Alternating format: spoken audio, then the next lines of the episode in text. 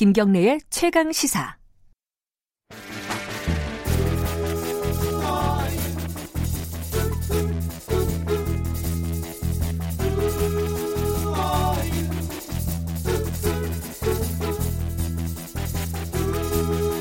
네, 아, 금요일에는 과학 얘기를 하는 코너가 마련되어 있습니다. 금요일엔 과학이 옥보다 좋아 금과 옥조 시간입니다. 아, 그리고 이 노래가 나오면 저는 기분이 좀 좋아요. 왜냐면은 토요일이 가까워 왔구나. 이런, 이런 생각이 좀 들었고. 오늘은 염색약을 좀 얘기를 해보겠습니다. 어제 기사가 많이 났었죠. 이게 해나 염색 이게 문제가 있다는 얘기가 있는데 관련된 좀 궁금한 게 있어요. 해나가 뭔지도 궁금하고 이 화학 물질과 천연 물질에 대한 편견 이런 부분들도 좀 궁금하고요. 서강대학교 화학과 이덕환 교수님 나와 계십니다. 안녕하세요. 네, 안녕하세요. 교수님은 이제 청취자분들은 안 보이시겠지만 머리가 한 반백 반백까지는 아니죠. 한 30, 30% 정도 머리가 이제 좀 하얗게 되셨는데 염색을 안 하시네요. 뭐 염색을 해도 별로 기대할 게 없어서요. 그냥 살고 있습니다. 저는 이상하게 새치가 안 생기더라고요. 유전인가 봐요. 어, 그럼요. 그냥 예. 빠져요. 예. 자, 이 염색을 하는 사람들이 굉장히 많아요. 특히 예. 요새는 젊은 사람들도 새치들이 많고 또 색깔로 이쁘게 다른 예. 색깔로 염색하는 사람들도 많고요. 근데 염색을 하면서도 부작용 때문에 머리 머릿결이 안 좋아진다. 가장 간단하게는 음. 뭐 혹은 뭐 눈이 나빠진다는 속설도 있고요. 음. 이런 것들이 실제로 맞아요? 어떻습니까? 어 개연성은 충분히 있습니다. 아. 그 염색이라는 게 굉장히 그 화학적으로 자극적인 거죠. 네. 머리카락은 이제 가운데 멜라닌이라고 해서 검은색 색소가 있고 네. 그 가장 바깥에는 이제 단단한 그 케라틴이라는 단백질로 둘러싸여 있어요. 네. 광택이나는 네. 단백질인데. 근데 염색을 한다는 거는 우선 그 케라틴 층을 이렇게 부풀어 오르게 해야 됩니다. 음. 그래서 그 그렇게 부풀어 오르게 한 다음에 그 속에다가 이제 그 산화제를 넣어서 멜라닌 색소의 검은색을 제거를 해야지 돼요. 아. 검은색 위에다가는 무슨 색을 칠해도 안, 안 보이잖아요. 아. 그러니까 검은색을 어, 없애고 그 위에다가 이제 원하는 색깔을 다시 입힌 다음에 가라앉히는 겁니다. 탈색을 먼저 해야 되는 거군요. 그렇죠. 그래서 음. 이제 그 보통은 이제 두 단계로 나눠서 하는데 요새는 이제 하나로 섞어서 하는 것도 나오는데 예. 그 과정이 이제 그 보통 우리말로 알칼리라고 그러는데 알칼리는 아니고 암모니아 같은 염기성 물질을 가지고 그 머리카락을 이렇게 부풀어 오르게 한 다음에 네. 그 다음에 이제 저 과산화수소수 예.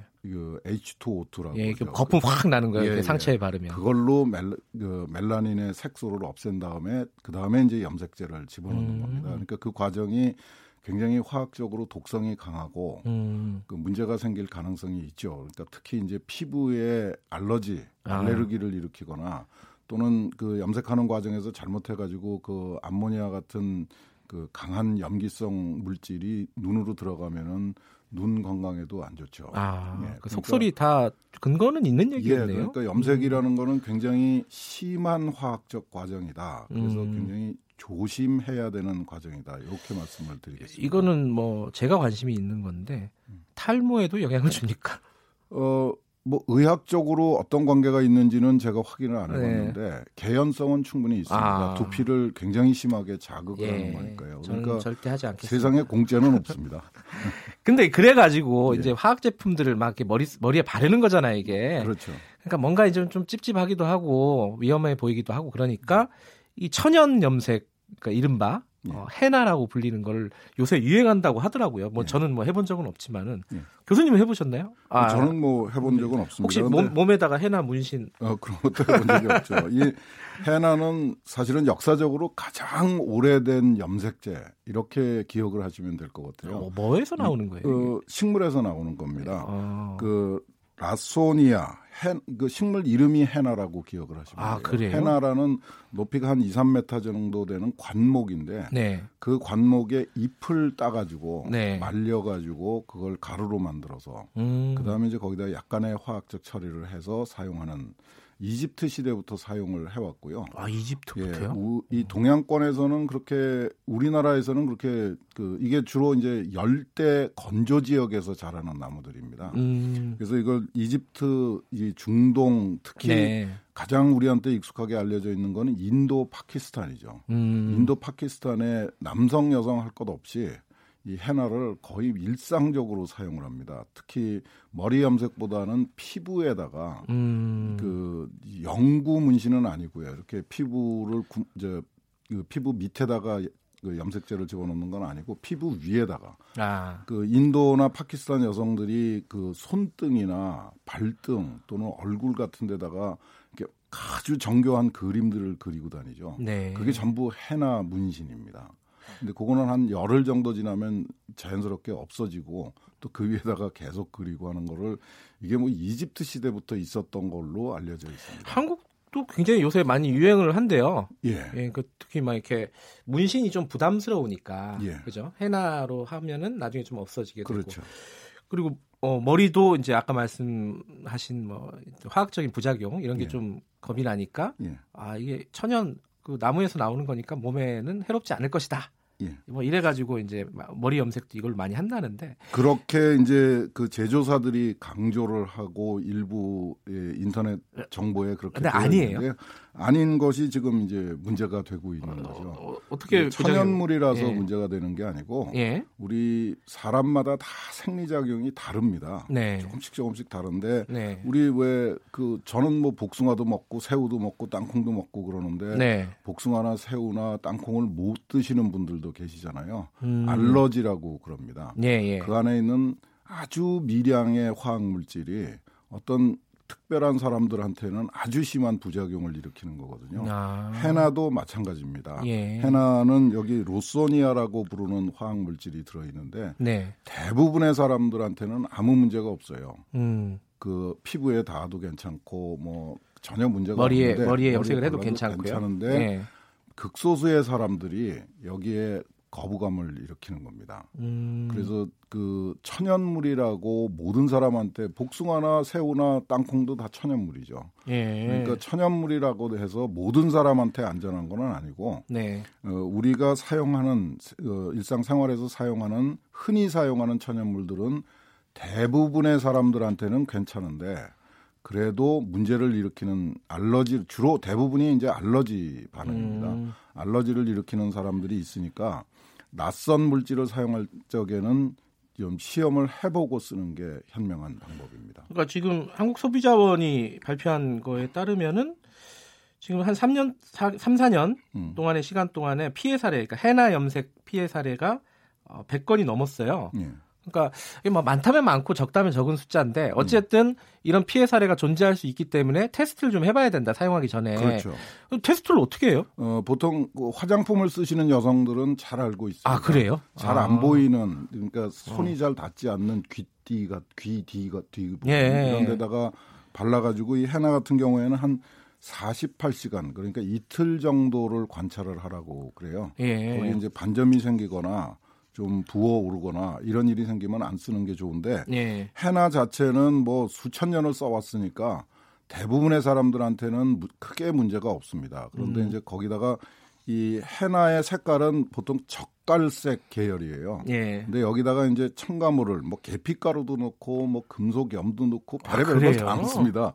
이런 걸 넣으면은 이제 색깔이 바뀌어요. 아하. 검은색도 다 검은색이 아니고 붉은색도 예. 다 붉은색이 아니잖아요.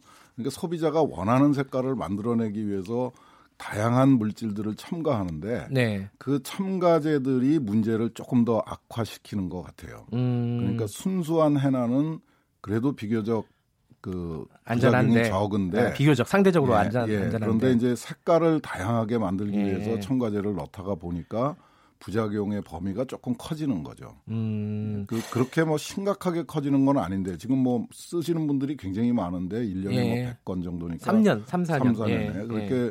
많은 사례는 아닌데 예. 그래도 피부가 여, 약한 분들, 약한 예. 소비자들은 조금 신경을 쓰시는 게 좋을 것 같습니다.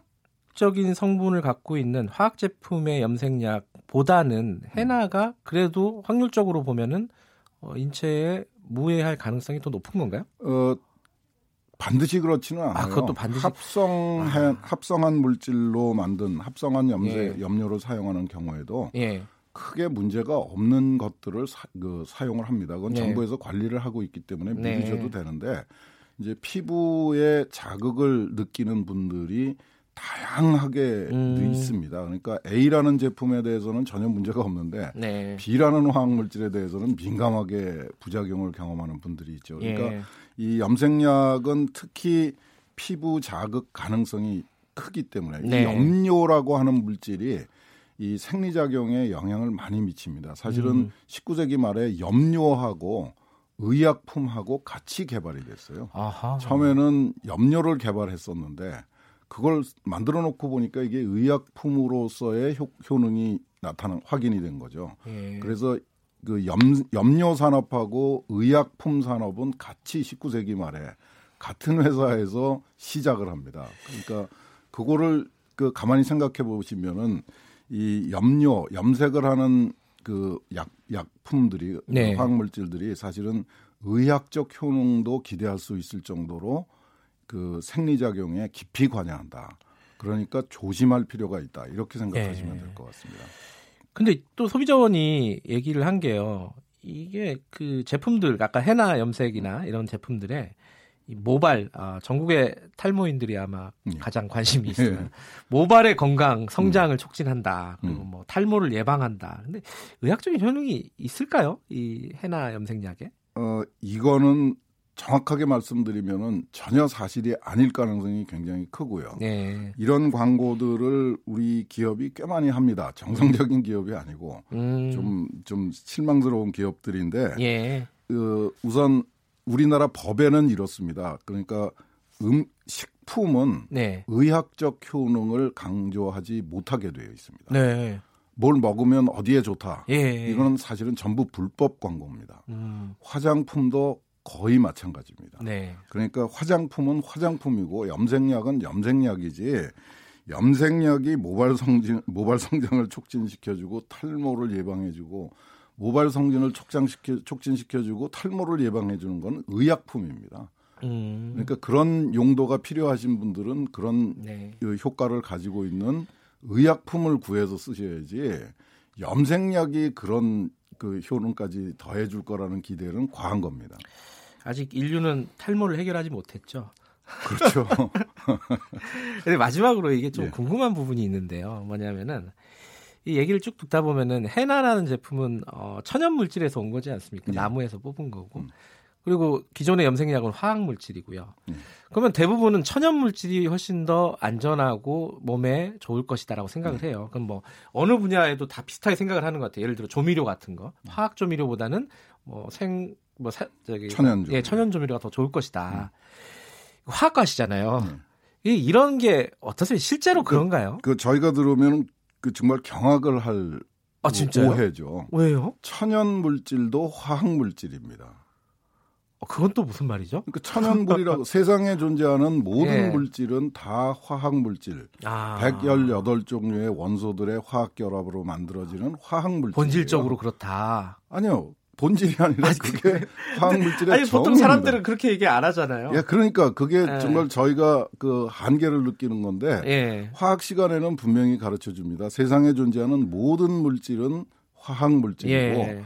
우리가 천연 물질이라고 그러는 거는 자연에 있는 식물이나 생물이 만들어 준 거죠. 네네. 그거를 그냥 그 우리가 만든 거는 화학 물질이라고 그러고 음. 자연에 있는 새나 풀이나 뭐 이런 자연 예. 생물이 만들어 놓은 거를 그 애써서 굳이 구분을 하자면 천연물이라고 예. 그러는 건데 예. 서로 본질적으로 다른 거는 아닌 거죠. 같은 예. 겁니다. 그래서 그 지금 말씀하신 거 그 저기 조미료도 그렇고 천연 이거는 식약처가 해결을 해야 되는 겁니다. 식약처의 예. 식품 첨가물 불 공전이라는 게 있는데 거기에 식품 첨가물을 천연 첨가물하고 화학적 합성품이라고 잘못 분류를 했어요. 이게 아. 세계 어디에도 없는 분류입니다. 그래요. 제가 그거를 고쳐달라고 해갖고 그 시안을 만들어 놨어요. 음. 이제 식품 첨가물을 그렇게 이상한 분류, 불합리한 분류가 아니고 조미료, 착색제, 뭐 그 향미제 이렇게 기능별로 분류를 해놓은 그 새로운 공전을 만들어 놨는데 무슨 예. 이유로 공개를 안 하고 있어요. 아. 그래서 사람 그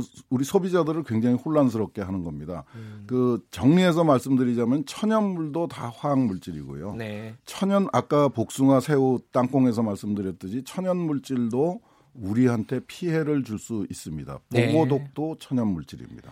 알겠습니다. 오늘 어, 저의 편견을 다시 한번 확인해 봤습니다.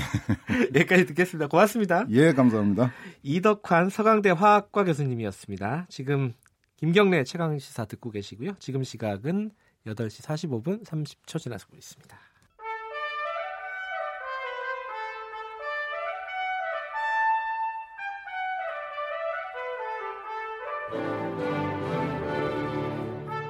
오늘 하루 이슈의 중심 김경래의 최강 시사.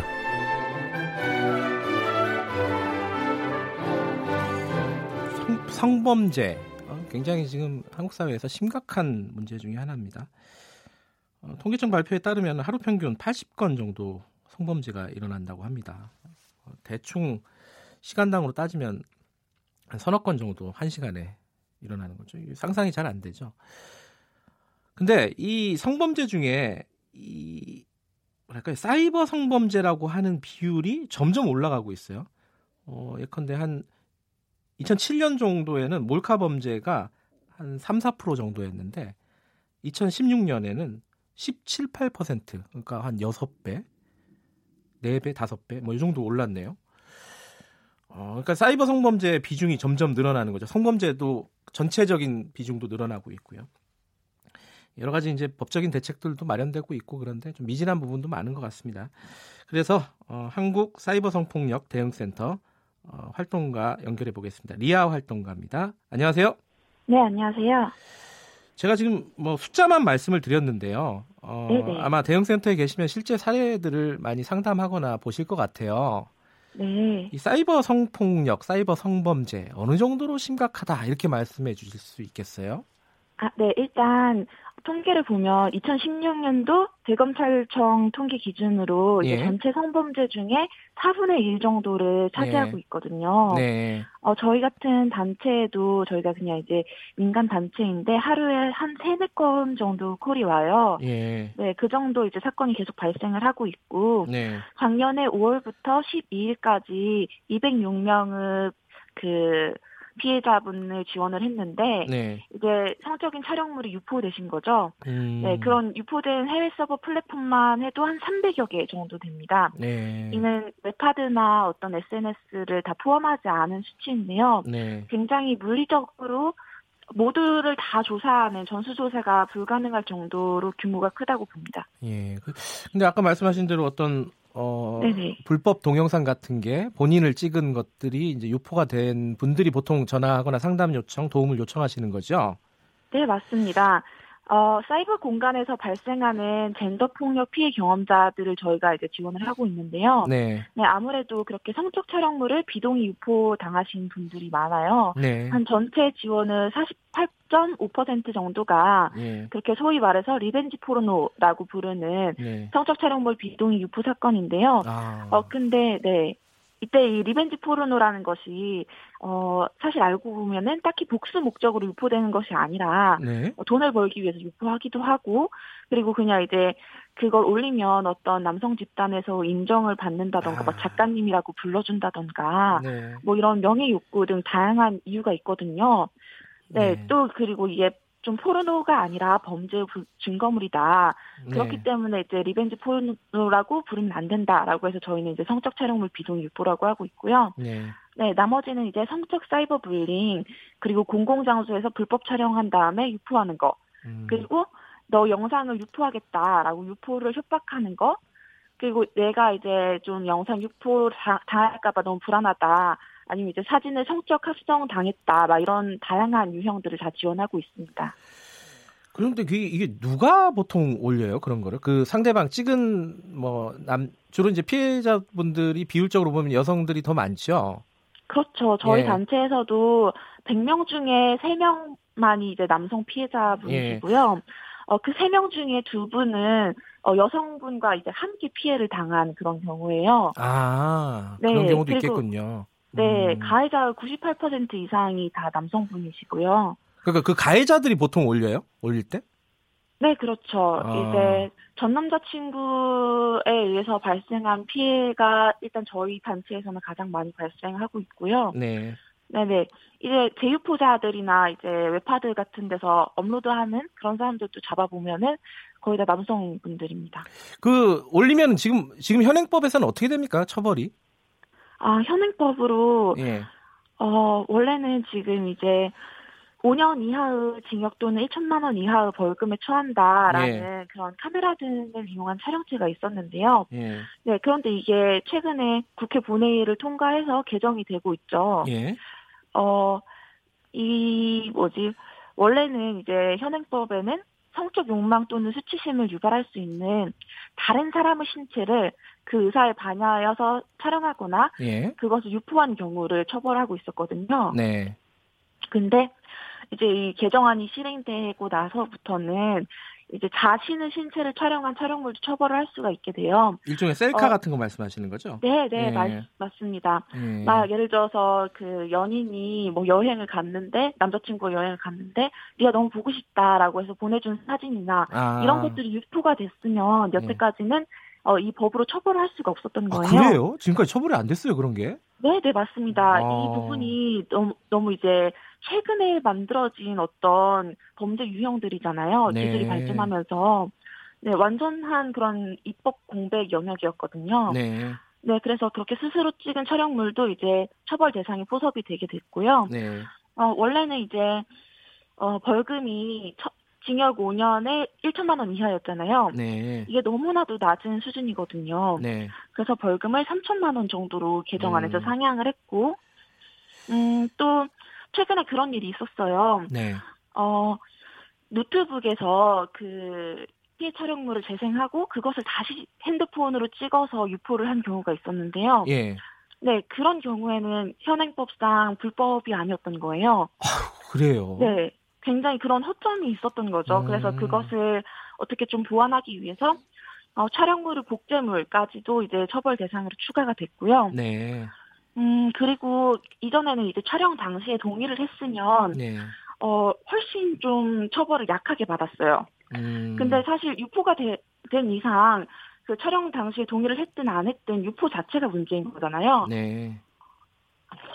예. 네, 그렇기 때문에, 네, 네. 어, 그 유포 범죄를 못게 처벌한다라는 식으로 네, 개정이 됐고요. 네. 어, 영리 목적으로 유포가 된 경우에 벌금형을 삭제해서 무조건 징역형으로 처벌할 수 있도록 네, 형량이 강화됐습니다. 아, 영리 목적인 경우에는 징역형이다. 네네, 네. 돈을 벌기 위해서 유포한 경우는 더 강하게 처벌하겠다. 어떻게 그 어, 실제로 현장에서 활동하시는 분 입장에서 이 이번 네. 법안 개정이 좀 아쉬운 부분이라든가 미진한 부분은 없습니까?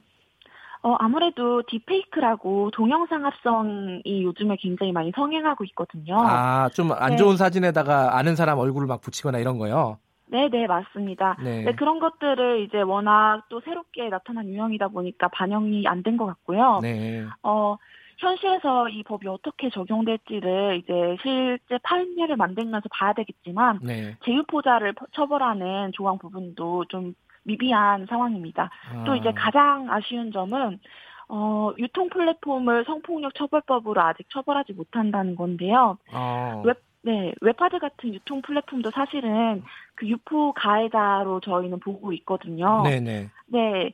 그 이제 피해자분께서 웹하드나 이런 플랫폼 때문에 피해를 겨, 겪으셔도 네. 그것을 성폭력으로 고소를 할 수는 없는 거예요 지금. 음. 네, 그래서 그 부분도 보강이 되어야 한다고 봅니다. 뭐 양진호 씨 같은 경우에 지금 수사를 받고 있잖아요. 웹하드 카르텔 이런 부분에 대해서. 네네. 예, 이번 수사를 한번 좀 지켜보면은 어, 경찰이나 검찰이 어떤 식으로 지금 이거를 다룰지 한번 좀 볼수 네. 있는 기회가 될 것 같은데요. 근데 제가 언뜻 드는 좀 걱정은 뭐냐면요. 이게 네네. 형량을 올린다고 해서 이게 최저 형량이라는 게 없지 않습니까 지금?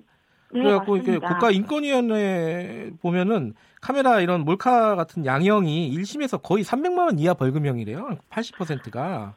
맞습니다. 네. 이게 사법부 굉장히 인식이 중요한데요. 네. 아무리 이렇게 법을 만들어도 사법부에서 아 겨우 그 정도로 막 네. 이렇게 앞날이 창창한 젊은이들을 그런 것들을 막을 수 없다. 네. 막 이런 식으로 좀 인식을 잘못되게 가지고 있어가지고 네. 좀 형을 낮게 때리거나 아예 이렇게 징역형 할 바에는 뭐 집행유예나 뭐 기소유예 같은 게 나온다던가 하는 음. 사례가 현장에서 되게 많이 있었어요. 네, 예. 네네. 근데 그때 문제점이 뭐냐면 이제 가해자가 자기가 범죄를 저질러도 처벌을 제대로 안 받는다는 걸 알게 되니까 네. 굉장히 마음 놓고 그 다음 범죄를 저지르게 되는 아, 재범 재범을 저지르는군요. 네. 네, 네, 네. 네가 감히 나를 고소했어? 그럼 난또 음. 유포하겠다. 이런 식으로 나오는 경우가 있었고요. 네. 사실상 범죄자를 좀 계도하는 역할을 지금 사법 제도가 거의 어. 하지 못하고 있다라고 음. 저는 보고 있어요.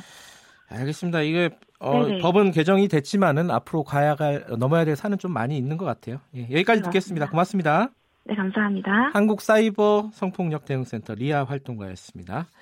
12월 14일 금요일 KBS 일라디오 어, 김경래 최강 시사 여기까지 하겠습니다. 저는 뉴스타파 기자 김경래였고요. 내일 아침이 아니라 다음 주 월요일 아침 7시 25분 다시 돌아오겠습니다. 최강 시사 내일 더 아니 월요일 아침 더 강해지겠습니다. 고맙습니다.